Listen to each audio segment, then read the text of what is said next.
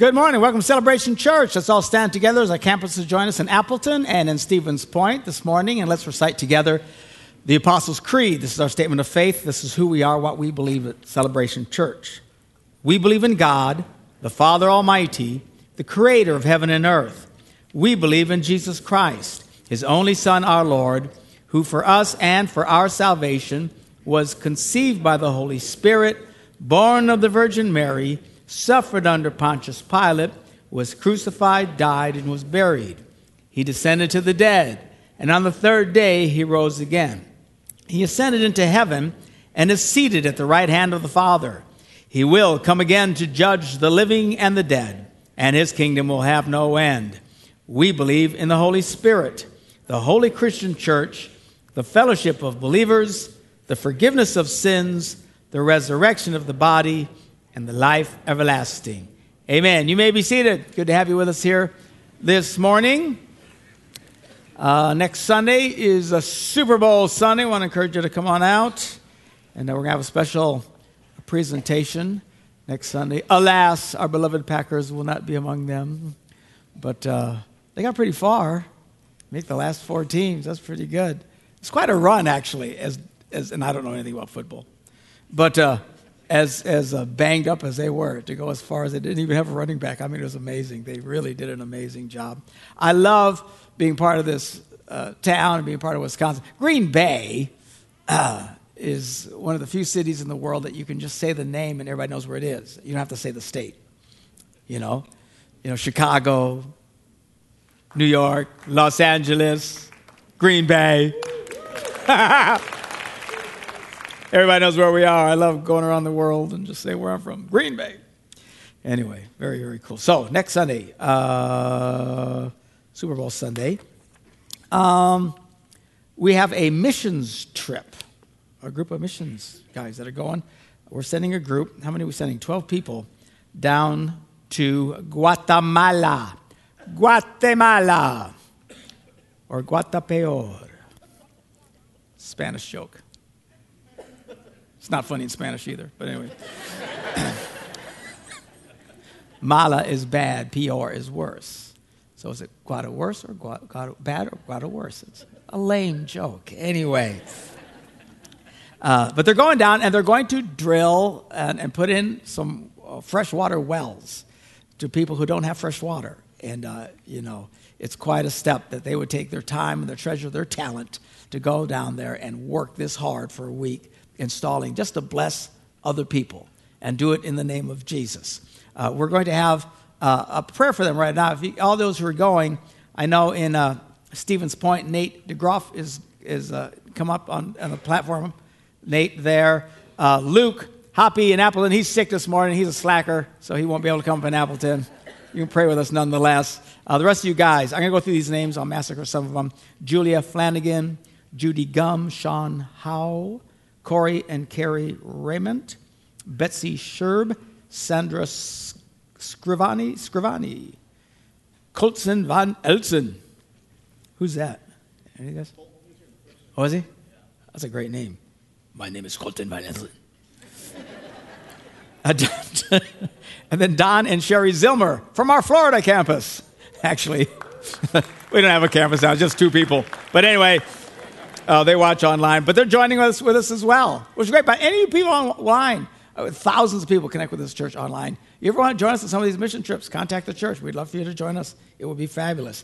Anyway, so these guys are going now.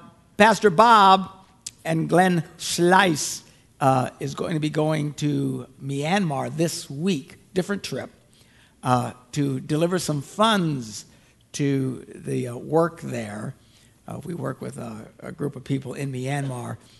Unsolicited, $30,000 was turned in this morning.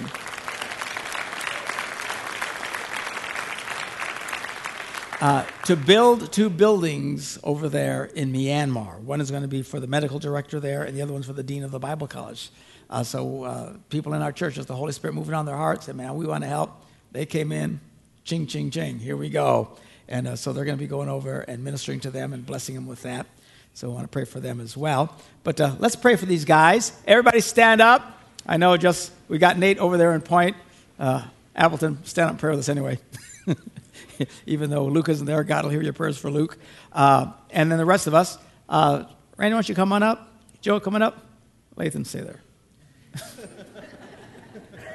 Talk about Lathan in a minute. Okay, anyway, so we're going to pray. Why don't you guys all hold hands and look spiritual? All right. Here we go.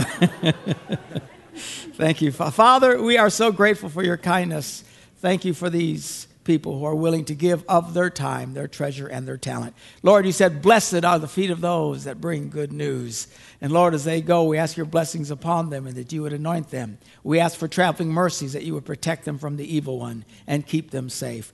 And God, as they work so hard to show love to people that we don't know and they don't know us, may they be struck by the wonderful message that God cares and loves them. And Lord, that the gospel would be preached uh, in these areas. We pray for Bob and Glenn as well. Give them a safe trip all the way to Myanmar and back. We celebrate these wonderful gifts that have come in this morning uh, to uh, bless that work there. Lord, help us as we continue to do our very best to bless and touch people all over the world. In Jesus' name we pray. And everybody said, Amen. Amen. Great. God bless you guys. Do well. Fabulous. You can all be seated. Very, very cool. Uh, I was just talking about Pastor Lathan. We want to pray for him. He's going to Mayo Clinic tomorrow. All that work they did in him, they got to go do a tune up. So uh, uh, pray for him. It, I'm sure it's very, you know, my wife and I having gone through uh, struggles with sickness and cancer and stuff for 20 years or whatever. At times it gets really discouraging. You know, you do great, then all of a sudden you get a setback, and then you do great, and all of a sudden you get. By the way, she's starting to do great again, so it's, it's amazing. Her tumor markers are coming down, and she's coming back to life and getting sassy again. Praise God. So.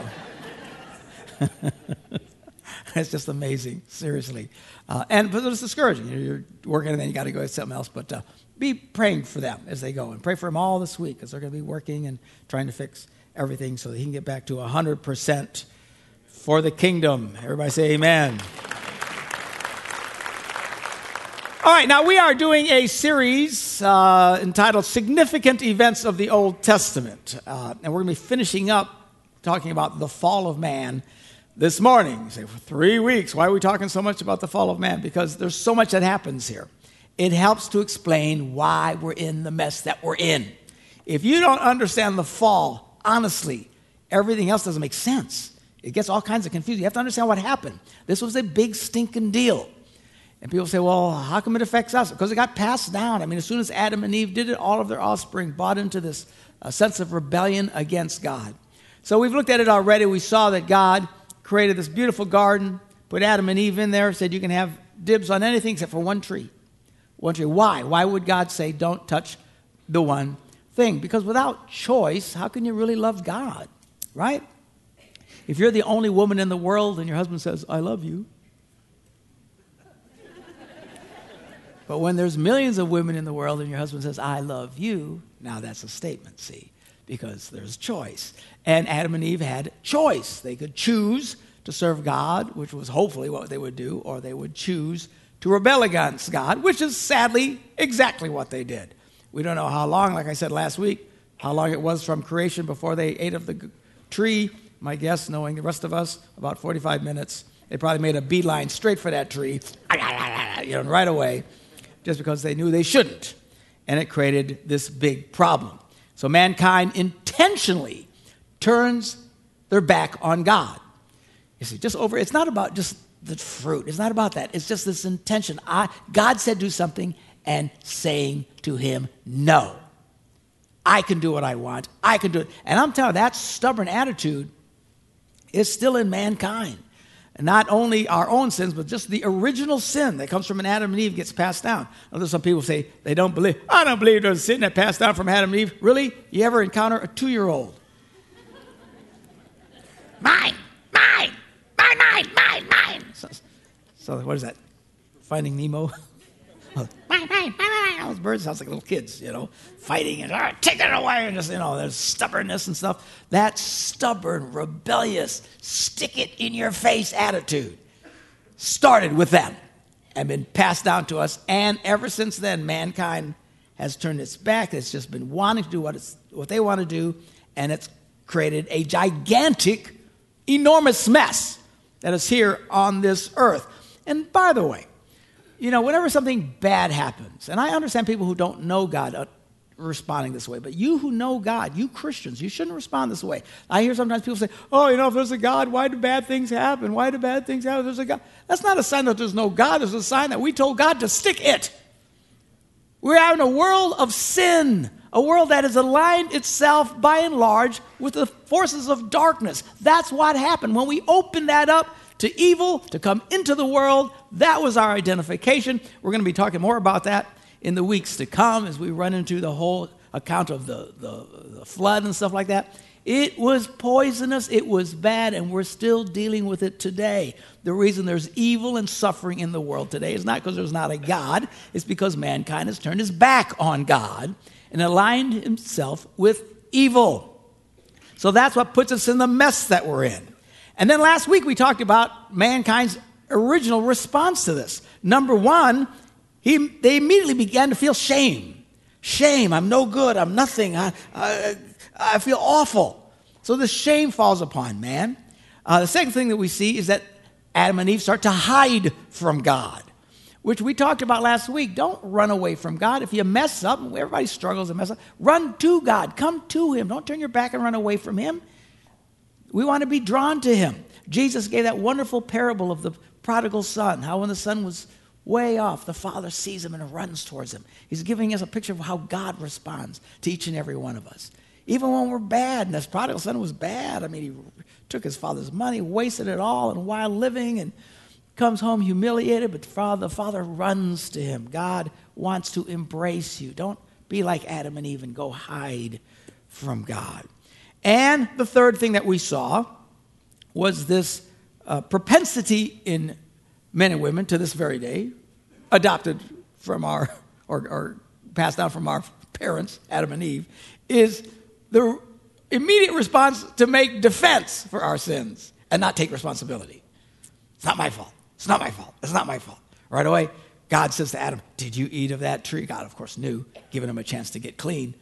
Did you eat of the tree? And Adam says, Hey, look, it's that woman that you gave me. Right? Right away, he starts passing the buck. He looks to Eve. What'd you do? It was that serpent. The serpent told me. I, you know, I didn't have nothing to do with it. The devil made me do it. Always pushing off, and people to this day, rather than just to admit, look, I was wrong. I sinned. I made a mistake. I should have acted the way I acted. Instead of that, we make defense. It's not my fault. It's everybody else's fault. It's the police fault. It's the government's fault. It's my parents' fault. It's my teacher. Everything is everybody else's fault. Don't be like that. Own it. When you do wrong, just say, man, I did it wrong. Be honest with God. Be honest with yourself. Fight that inclination to blame everybody else. This is where we left it off last week. Now we continue the account because now there are consequences that come on mankind because of these, this rebellion against God. Number one, in Genesis, the third chapter, we read uh, God says, By the sweat of your brow you will eat your food. In other words, life's going to be hard, really, really hard. It's not like they never sweated before. It's just what he says this is, is it's going to work for, against you. And he talked about thorns and thistles and everything. It's like you try to do life, but life is fighting you all the time. Boy, talk about describing the world in which we live. Sometimes it's hard. It's really, really, really, really, really hard. Why is it so hard? It Doesn't make any sense. It shouldn't be this hard. Anybody ever hear yourself say that? Shouldn't be this hard. Why is it this hard? This is why it's this hard. Everything working against you and this frustration and this lack of rest. Oh, it's exhausting. Then he says, Until you return to the ground, since you were taken from it, for dust you are, and to dust you will return. In other words, letting mankind know now you will become mortal. You will die. Now, this is a big deal here, because right away God gets Adam and Eve out of the garden before they can connect with the tree of life, which would transform them into eternal beings. Stop and think about this, because oftentimes people struggle, you know there's a funeral, you know, some friend in high school dies or grandma dies, or people are devastated. Oh, why is it, why does God let people die? Listen to me. The most gracious thing God ever did for mankind is let us die. Because if we would have become eternal beings, we would have been unfixable. We could not be changed. That's why Jesus didn't die for the devil. That's why Jesus didn't die for the fallen angels. They can't be changed. They are eternal beings, they cannot change. Rather than letting us become eternal beings that could not be changed, he left us mortal. That, of course, now the struggle of mortality and the sickness and all the stuff that we have to deal with. And oh, it's frustrating, but I'm telling you. And it's sad when someone passes. I get it.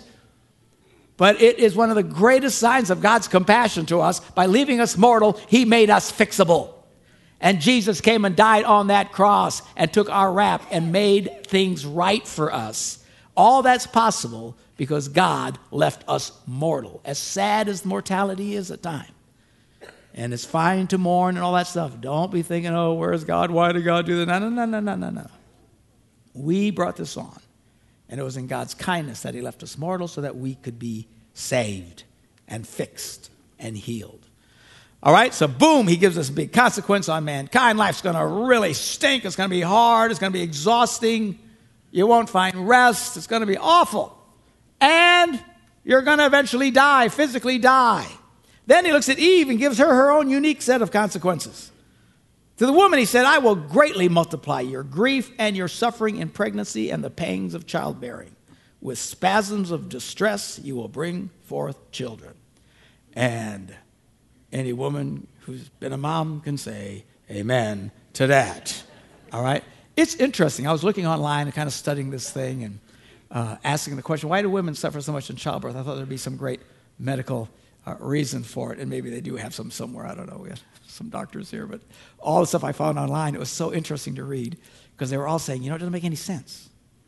It doesn't make any sense. Why, why do women suffer so much? Why all this labor, labor, labor? I mean, other animals, you know, have brief pain when they get, but nothing like a woman.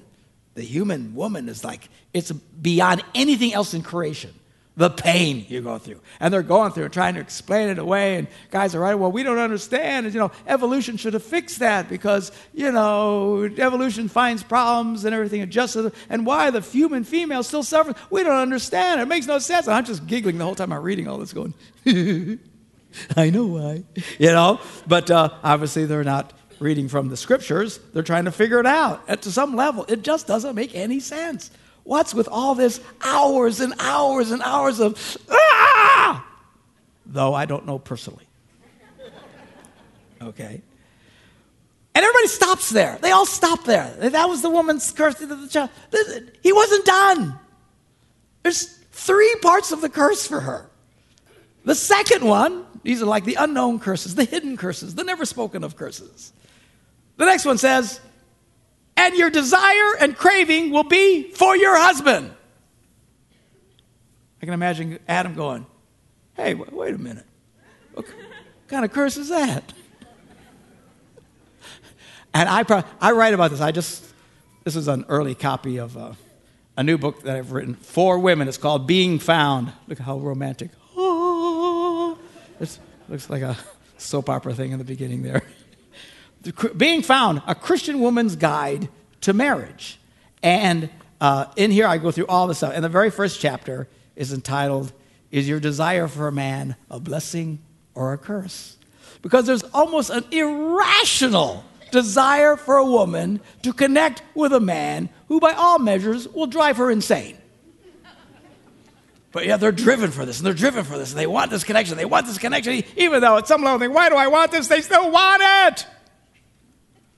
And while that's there, the way to counter a primal urge is to use your brain and use wisdom, the Bible says. That's what this whole book is about. What does it mean to have true happiness? If you think a man's going to bring you happiness, you are delusional. You need to be happy in the first place. Talks about Marriage is about finding and being found. Marriage is a choice. I know some of you even here don't agree with me on this, but that's okay. You can be wrong. Marriage is a choice. It is not a divine appointment. God does not set this. It's your choice. Like many choices in life, you choose to marry, and you choose whom you shall marry. Quit waiting for voices to tell you this kind of stuff. It just makes no sense. There's no love if all of a sudden, boom, you're told to love somebody. All right? You choose. That's what it makes it all about. Uh, look for character. I, always, I talk about this. You know, don't get, don't get so caught up in how cute these guys are. he's so cute, he's so cute, you know. Look for character. Character will last a lifetime. Sexy has a shelf life. All right? You know, and some of us have hit our expiration dates, man. I got to tell you, you know. It is what it is. How to do it. Stop making lists. Listen to your family and friends. Control yourself. I, I love this one the 12 month dating plan. The 12 month dating plan. You girls, listen to me. 12 months. He dates you 12 months. He doesn't ask you to marry you in 12 months. You dump his butt and move on. Don't, I'm telling you, these guys are sucking away your youth. Don't let them do. You younger girls, do not let some Nimrod suck away your youth. Because this is what they do. These girls start dating some guy at 20. For five years, they date this guy. Then he just dumps her for whatever reason. Now she's devastated because she's given five years of her heart to this moron, and it takes her two years to recover before she starts dating another nitwit and does it again for another five, six, seven. Now she's 35 years of age, and now she does it again, and now she's wondering where are all the men? Where are all the men? Because she sees the guys her age, 38, 40 years old, her age. Where, I tell you, the guys 40 years, they don't want to date you. They want to jump back in the 20 year old pool.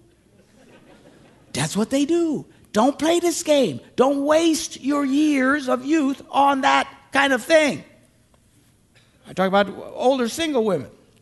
Chances are, if you're an older single woman, you will wind up marrying an older man. Because the older men want to jump back in the younger pools. It is what it is. I lay all of this out. It's quite brilliant, actually.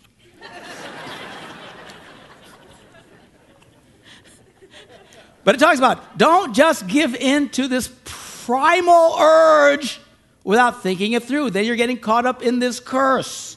Be smart about it, all right? Anyway, this, this, is, uh, this is an early thing they print, ran a little, like 150 copies of these for us. And uh, there's typos in it and stuff. And the real ones are all fixed. They're coming on the way and it's glossy and stuff. Here's an early one. Who's a single girl who would like this? Come get it. Come and get it. Sorry, Point and Appleton. Sorry. You gonna come get it? Yeah, come on.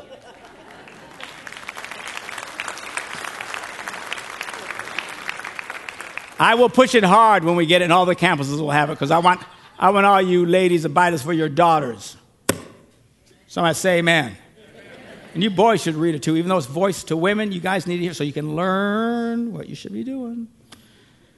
So the pain, yet desiring irrationally for this Nimrod. And then the third one, and the man will rule over you. Whoa! Now that's a drag. Now, if you look through the history of mankind, this has been in great display for thousands of years.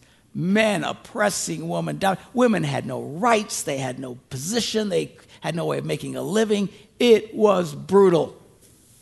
Now, this is why the world is in the mess of sin why we're so full of suffering, struggle, exhaustion, and death. But then comes Jesus. Now, Jesus comes and he comes to set right what was set wrong. We read it about it in, in the letter to the Romans. He says, For just as through the disobedience of one man, who would that be?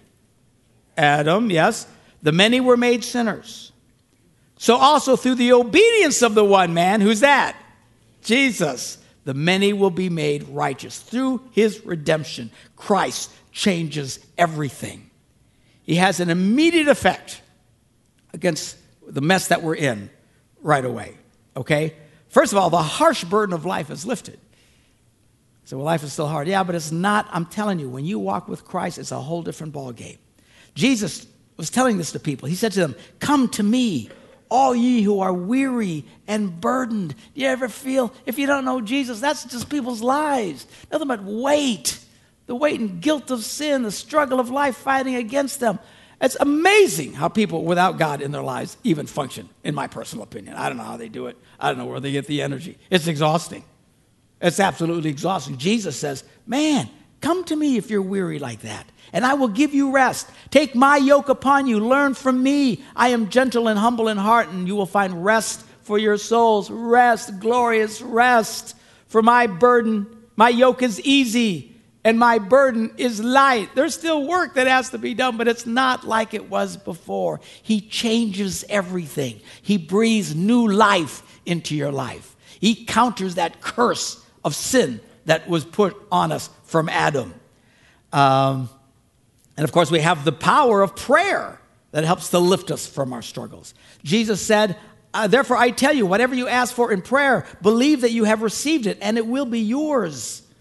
Jesus was constantly telling people, ask God, ask God, what do you need? Ask Him. You're freaking out? Ask Him to change it. You need some help? Ask Him for the help. He was constantly egging people on. Ask God because He will make a difference in your life. A lot of people say, why don't I answer? Why doesn't God answer more prayers? Because the reality is most people don't pray. They whine, they complain, they cry, oh, it's not fair, it's not fair, oh God, it's not fair. That's not praying. This is known as whining. Okay? Mom, can I have five bucks? Is one thing. Going, Mom, it's not fair. Other people have five bucks and I don't. That's not praying, that's whining. Okay? You want to pray, talk to God. He will change your circumstances. Now, as for the big part of the curse, the death, Jesus changes that. He says, I am the resurrection and the life. The one who believes in me will live even though they die. So, what does that mean, Pastor? Well, the reality is your flesh is still going to die. It's still going to die. We can't get around it. Why? Because it's not fixable. This flesh is not fixable. I thought God can do everything. Look, there's rules that He put in, and there are rules that are hard rules. This is not, it's been poisoned hopelessly by sin. That's why we should be grateful God did not make us eternal beings, because this would be pressed throughout our entire being, our soul and our spirits as well. But it's not, thank God. We've been born again. We have new life in us because of what Christ has done, but the body is still hopeless. This bag of bones that you're dragging about at some point will still return back to the dust because it's been poisoned. The good news is that we will live again. There will be a resurrection where you will receive a new body, new life and it won't be poison. And it's going to be great because we'll be able to do life without this thing inside that envies and fights and lusts and gets all ticked off and, you know, all that will be gone. That poisonous thing that in us that we all feel will be forever gone. Thank God. It'll be a glorious thing. All right? We have the promise of eternal life. That curse, this curse is temporary because of what Jesus has done. In Christ, we have the promise of the resurrection to a new life. And then, as for the women, one of the most significant things Jesus did is to lift women up. The New Testament teaches that in Christ, there is no difference between male or female. Paul writes about this in Galatians. He says, There's neither Jew nor Gentile, nor slave nor free, nor is there male and female. You are all one in Christ Jesus. He levels the field. Adam and Eve mess it up. Jesus set it right. Now, sadly, this is not preached enough in Christian churches. There's a lot of feminists that look at Christianity and think, oh, Christianity is terrible because it oppresses women. Uh, no, there's a lot of Christian men who didn't understand the Bible who oppress women. So they had a point. But biblically, that was never supposed to happen, ever. We're not supposed to be oppressing anybody. We should be lifting people up. Jesus made everything even. Even when you read the Gospels, you have to remember, up until Jesus came, women were to be counted along with your cattle and your sheep. When you read in the Bible where it says Jesus fed a five 5,000 men, and then also there were women and children, when it mentions these numbers, it's only talking about the men. Only men were counted. That was the culture. But then Jesus changes all that. He makes us the same. We are one in Christ, lifted up. Even when on the day of Pentecost, when the Holy Spirit came down, Peter was quick to point out the scripture that said, Even on my servants, both men and women, I will pour out on my spirit in those days and they will prophesy. This was totally radical to this world. Men and women? What? Where, I mean, you know how many religions women can't even be in the same place and pray with the men? It's all over the world. They're still oppressing them. They're still knocking them. They're still stomping them. And not in Christianity. Jesus lifts women up. They are treated as co heirs of the kingdom of God. Thank you for all those amens, ladies. Well, then, then why does Paul write in Ephesians, you know, wives, submit yourselves to your own husbands? Okay, he does write that, but let's look at the whole Bible, shall we? Men are very, very quick to quote convenient scriptures and ignore. That's, that's verse 22. Let's back all the way up to verse 21. way back there, way back there, okay? We're going to go way deep. We're going to go to verse 21. Because verse 21 says, Everybody submit to one another. We're all supposed to be doing submitting. And then he says, Wives submit, showing respect, and husbands submit by laying down their lives and sacrificing for their wives, like Christ when he submitted himself to the cross. This idea that men are in charge and women have to be put under our feet is not biblical. Just because some Nimrod tells you that, it ain't true. That's not what the scripture says. Well, the Bible says women have to respect their husbands. Look what Peter says Husbands, in the same way be considerate as you live with your wives and treat them with what? Men are supposed to treat women with respect? I thought it was just women. Now, you got to read the whole enchilada. You got to eat the whole enchilada. You can't read an enchilada. What are you doing? I'm reading enchiladas. Put your food down. Quit playing with it. Got to read the whole deal. Just treat them at, with respect as the weaker party. What does that mean? Well, we're oh, not weak. Well, in that culture, they were definitely weaker. This is 2,000 years ago. Women had no rights. They couldn't make an income. It was horrible for them. He says, have respect for these girls because they are heirs with you of the gracious gift of life. Heirs, joint heirs. This thing in the kingdom of God is a joint checking account. All right? My wife can spend just like I can spend from the checking account. It's a joint checking account. Actually, I spend more money than she does. She's one of these girls who doesn't spend money. I spend money like a drunken monkey. But it's shared, okay? And then she has to yell at me, stop spending all that money. Okay. Why? Because it's a joint, it's even. Do you see the picture here? Nowhere does it ever say this Husbands, make sure your wives submit to you. There's pastors who teach this. There's pastors in our own city in Green Bay, I presume, in Appleton and Stevens Point as well, who teach this. Boys, you need to make sure your wives submit to you. Anybody who says that is a moron. Seriously, they don't understand the scriptures. They don't understand grace. They don't understand the redemptive power of the cross. Women are lifted up. Nowhere does it say, men, tell your wives to submit. When it talks, to the, and by the way, read your own stinking mail, okay? If I see one of a letter written to Randy here, you can't see me, Randy on the front row, and it says, you know, Randy, I, I can't just open it and read it. It's not addressed to me, it's addressed to him. Okay? And vice versa. Notice the scripture says, women, wives, respond in this way. Men respond in this way. It never tells wives, make sure your husband does this, or husbands, make sure your wife does that. That kind of thinking is unbiblical and is closer to Islam than Christianity. And if you doubt me, let me read to you from the Quran this morning. This is a first. Quran, Surah, chapter 4, verse 34. Men are in charge of women. It's the right that Allah has given to them because of what they spend on these women. I guess they pay the bills so they can. But those wives that are arrogant, first advise them. And if they persist, kick them out of your bed. And then finally, strike them.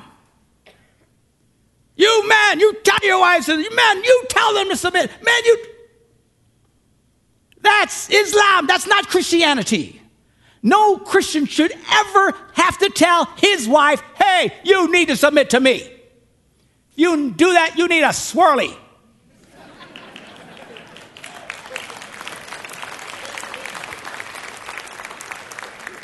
And no, but I know a lot of people watching this on TV and stuff. You go to a church like that, you need to find another church. You're telling me, well, why supposed to submit? Man, man, tell me why they have to submit. You tell your wife, if she doesn't submit, you need. Oh, I'm telling you, there's guys like this, even in our own cities, that think like this. This is insane. They're very select. You notice these guys, they like certain verses and they skip the other ones.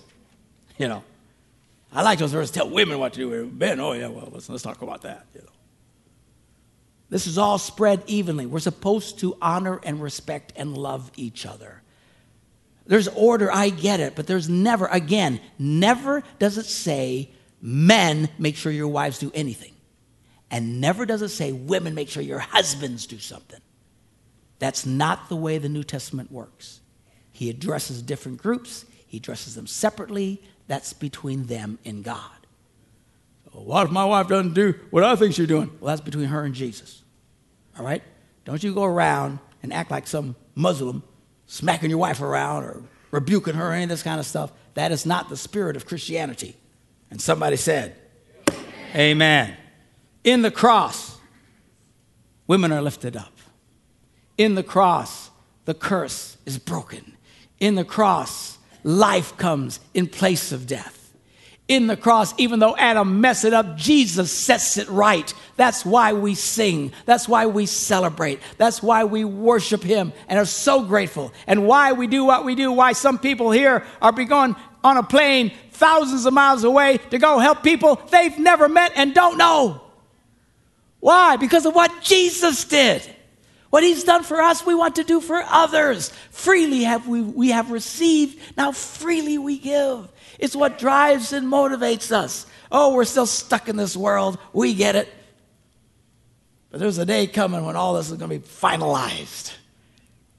Every knee will bow and every tongue will confess that Jesus Christ is Lord to the glory of God the Father.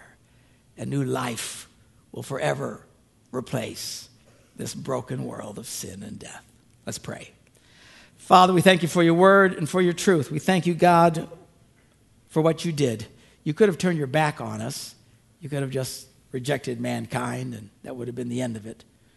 But you loved us because we're made in your image and come from your hand. And you made a way to set right that which was made wrong. When Jesus Christ died on that cross, he was the sacrifice, the Son of God, the Lamb of God who take away the sins of the world. He makes right what is made wrong. For those who struggle, now we can find rest. For those who don't know you, now we can be connected with God. For those who've been knocked down, now they can be lifted up. We thank you, Lord, that now, instead of just facing death, we know that we face eternal life. And for all this, we are grateful. And Lord, for anyone who's listening to me right now, you know, whether on our campus in Stevens Point or in Appleton here, maybe watching us on television all around Wisconsin, on the, on the internet. Thousands of people watch these services. If there's anybody who's listening right now and they've never understood this, I pray that you would open the eyes of their hearts, that they might turn to faith in you. In Jesus' name we pray. And everybody said, Amen. God bless you.